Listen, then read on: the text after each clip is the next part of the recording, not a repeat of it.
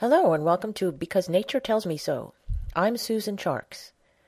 This podcast, which originates from scenic, historic, and still beautiful Bucks County, Pennsylvania, features my writings about nature. This week, I'll be reading my latest The Nature of Bucks column, entitled Wilma Quinlan Nature Preserve. The printed version appeared in the February 23, 2006 issue of the Bucks County Herald. There are people who shrug and say, change is inevitable, you can't do anything about it, as if change were a thing in itself, a sky filling Hollywood monster.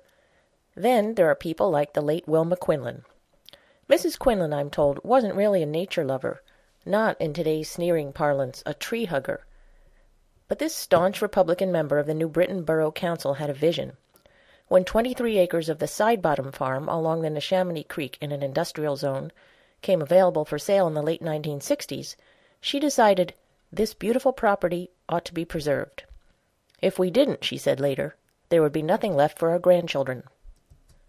And she got it done. She found government grants. She inspired other people in her community to help. One was Larry Miller, who raised enough private funds for the borough to complete the purchase.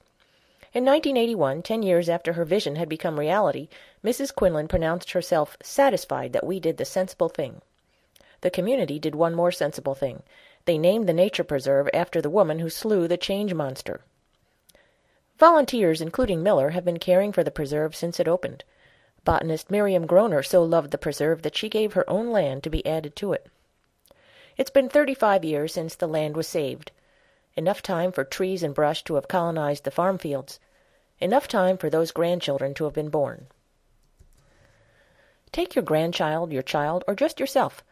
Go past warehouses, over railroad tracks, behind a lumber yard, then through a gap in the evergreens. With snow thick on the ground and the trees, you enter a living painting. Paths lead down through woods and meadows to the Neshaminy. The snow is smooth and white and crystalline. It scours the air clean. The meandering creek alternately rushes over rocks, then pools silently along tree-lined banks. Mallards dabbling in the shallows paddle into open water. A loud chatter, the belted kingfisher defending its territory. This raucous gray and white pompadour-topped bird isn't found just anywhere. It wants trees overhanging water so it can perch and scan for prey. And of course it wants fish. Trees make that possible too. Leaves fall in and feed the invertebrates that feed the fish that the kingfisher hunts. Away from the banks, a splash of emerald green mossy rocks. Oh, a spring, melting the snow around it. A skunk cabbage's waxy magenta flower erupting from the damp earth. In the brush a flock of white-throated sparrows rustling up winter sustenance. A two-hundred-year-old beech tree guarded by strong young saplings. Upslope from the creek in a grove of stately white pines someone has placed a simple wooden bench. Most benches overlook a view. This one seems to have been put precisely where there's nothing to view. Nothing but trees, that is. Swaying, the trees creak overhead. It sounds like the elders rocking, rocking back and forth on the porch. I think of Wilma Quinlan rocking up there. Without people who take action, there wouldn't be too many places you can go to avoid taking action. And that's this week's edition of Because Nature Tells Me So. Please visit my website, www.susancharkes.com, for more information about me and my writings.